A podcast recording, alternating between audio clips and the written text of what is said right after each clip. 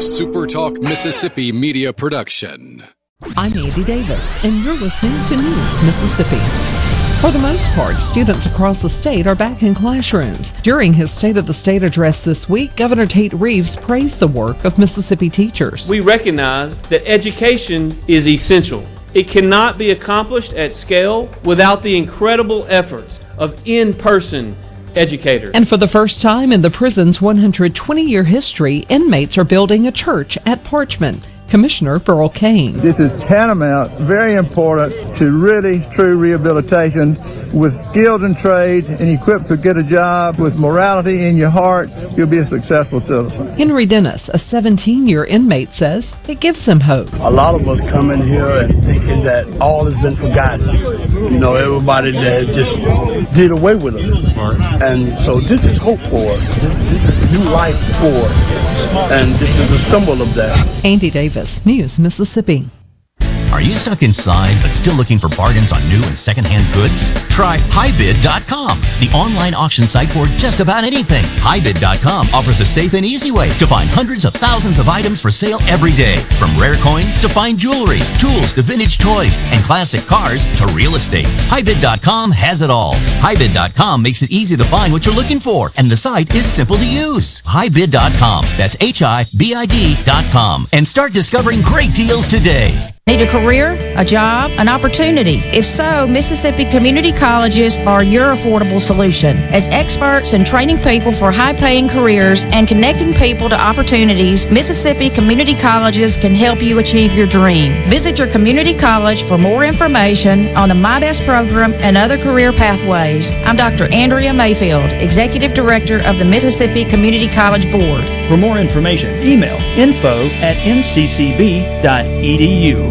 Plant in the Golden Triangle has been awarded a $21 million contract by Customs and Border Protection. The Airbus plant in Columbus will begin production on light enforcement helicopters that will be used for missions at high risk area patrols along the border. The contract could be worth up to $65 million with the potential delivery of nine choppers. And you can't get away from masking up, not even if you're coaching in the Super Bowl. The face shield you'll see on Tampa Bay's coach was made right here in Mississippi.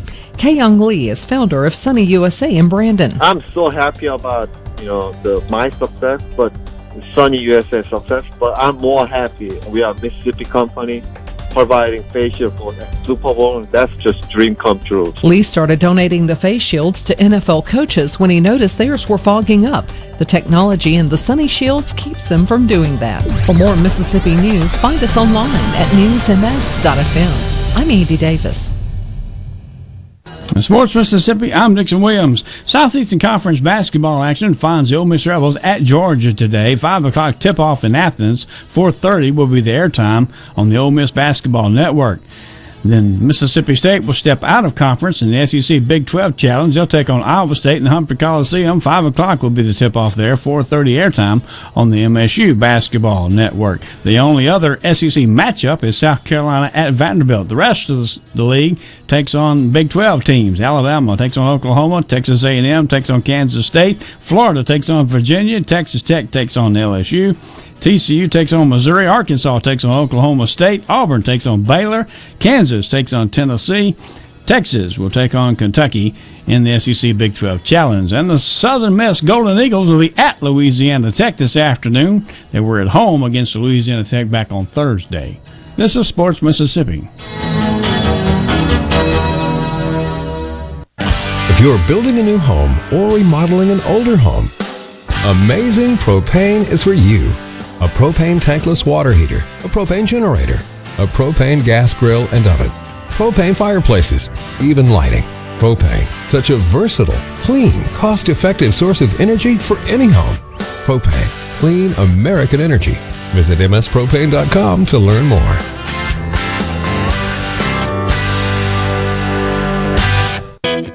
This is Jake Mangum. Some call me the mayor. No player wins any game by themselves. It takes a team. So if you want excellent customer service and competitive insurance rates, you need to go with the home team, Mississippi Farm Bureau, just like I did. Visit favrates.com for great rates on home and auto insurance. Or find a local agent at msfbins.com. Farm Bureau Insurance. Go with the home team. The 2021 Pro Bowl will be played out on the EA Sports Madden NFL 21 video game after the real life version of the football All Star game was canceled. The Pro Bowl scheduled for tomorrow in Las Vegas was canceled back in December because of COVID-19 pandemic. It's the first time the Pro Bowl has been canceled since 1949. Owners voted to hold the 2022 game also in Las Vegas if it happens. Players and coaches will cast their votes still as usual. Total of 88 players will be selected. Several players from Mississippi on the AFC, wide receiver A.J. Brown from the Titans, offensive tackle Laremy Tunsil for the Texans, defensive tackle Chris Jones from the Chiefs. On the NFC, wide receiver DK Metcalf from the Seahawks, tight end Evan Engram from the Giants, offensive guard Elgton Jenkins from the Packers, defensive tackle Fletcher Cox from the Eagles on the NFC. I'm Dixon Williams. This is Sports Mississippi.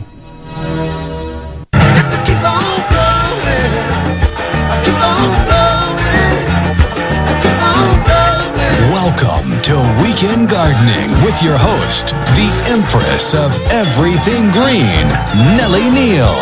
Garden Mama's on the radio now to answer your questions and call you. Hello, baby. Hello, hello, hello, hello. My goodness. Zip. How was how quick was January? Well, other than being on hold for endless hours, still in search of a vaccination. I haven't cleaned my house. No, that's not true.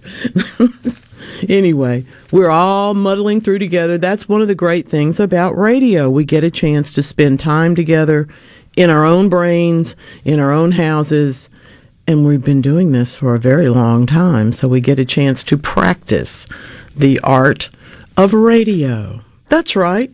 You know, there are a lot of people that are feeling very, very lonely. There always are. But we're hearing more about that now because of the pandemic, because of people really spending more time in their homes, in their own spaces, um, maybe taking a walk around, but not necessarily with the group of people that you used to jog with, so to speak, that kind of thing. Those are things are all important to know how to do as human beings because we do get isolated sometimes and we do need to understand that guess what? You're your best friend anyway. You need to be. Radio is your next best friend. That means I'm your next best friend because I'm the garden mama. My name's Nellie Neal. I'm here on Saturdays, and whenever you're listening, you might be listening to a rebroadcast of the show. You might be pulling it down in the on demand and getting a chance to take me in your ears with you wherever it is that you're going. However, you are listening, I so appreciate it. And if you are watching, mm-hmm, that's right, I know you might be, supertalk.fm slash watch. Yes, you can see my shirt today. Mm-hmm. Save a life, send mulch. That's the whole pro- uh, point of this. Yeah, I know. It also says that I garden so I don't choke people. That's true too. But that brings me, and I didn't really wear the shirt in honor of this study, but I worked on the study this week. I was reading about it and trying to decide which pieces of it I wanted to talk with you about. Here we go. Okay? New people are gardening big surprise. More people garden every year anyway. But this particular research from trees.com, they've, they've published a new survey and they're calling it the plant keeping hobby. Okay? That means gardening or yard tending or trying not to kill the plant in your living room. I, think it has to do with all of that. I'm particularly fond of this particular facto, though. 67% of people who got into this this year said that it improved their physical health, but 88% said it improved their mental health. So if you want to know what horticulture therapy is, horticulture therapy is messing around with plants till you feel better. I'm, I'm educated in this, so I can tell, I can express it that way. It is a formal discipline, but it is also a way of understanding what our relationship is with plants. So tell me about yours. The Super Talk call line is open to you, 888 And of course, the C Spire text line is always there, 601 879 4395. And as usual, it has already begun to pop up. I appreciate that. Um, Brian's in Ocean Springs. He's wondering about putting down um, weed and feed. It's not time for that yet, Brian. You're not late. It is, however, if you wanted to do pre-emerge products on that lawn, this would be about the last call for the January application of that. You know, it's also um, the last call for the January pruning of your ornamental grasses and your figs, and yes, your other fruit trees, because well, it's time, and we can talk about all of that today if you like. Um, sometimes people want to put down the combination products in their on their lawns. The main thing you need to understand is the product goes with your type of lawn grass. So if you don't, if you have more than one type, you, it may or may not work.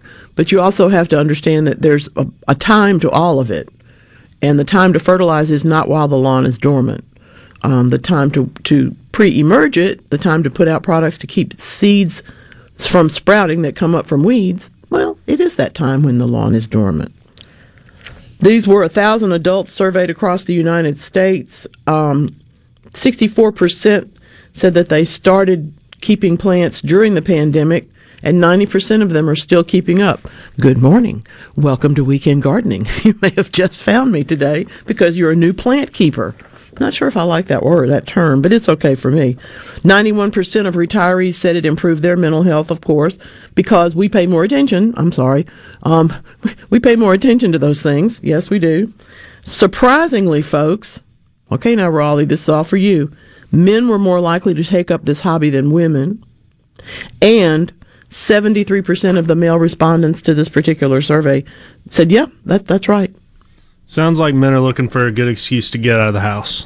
Well, lawn mowing has often been looked at as a form of meditation when it's done right because you literally are not thinking about anything. You're just going, you know, and that's part of part of that emptying your mind to get into a better state does come in the relationship with the plants that you mess with, whether you're looking at them, cutting them, whatever you're doing. There was a wonderful article that I kept pinned to my uh, bulletin board by my desk for a long, long time that talked about basically the existential joy of weeding and how you could think about things that were important to you while you were weeding, or you could think about nothing at all.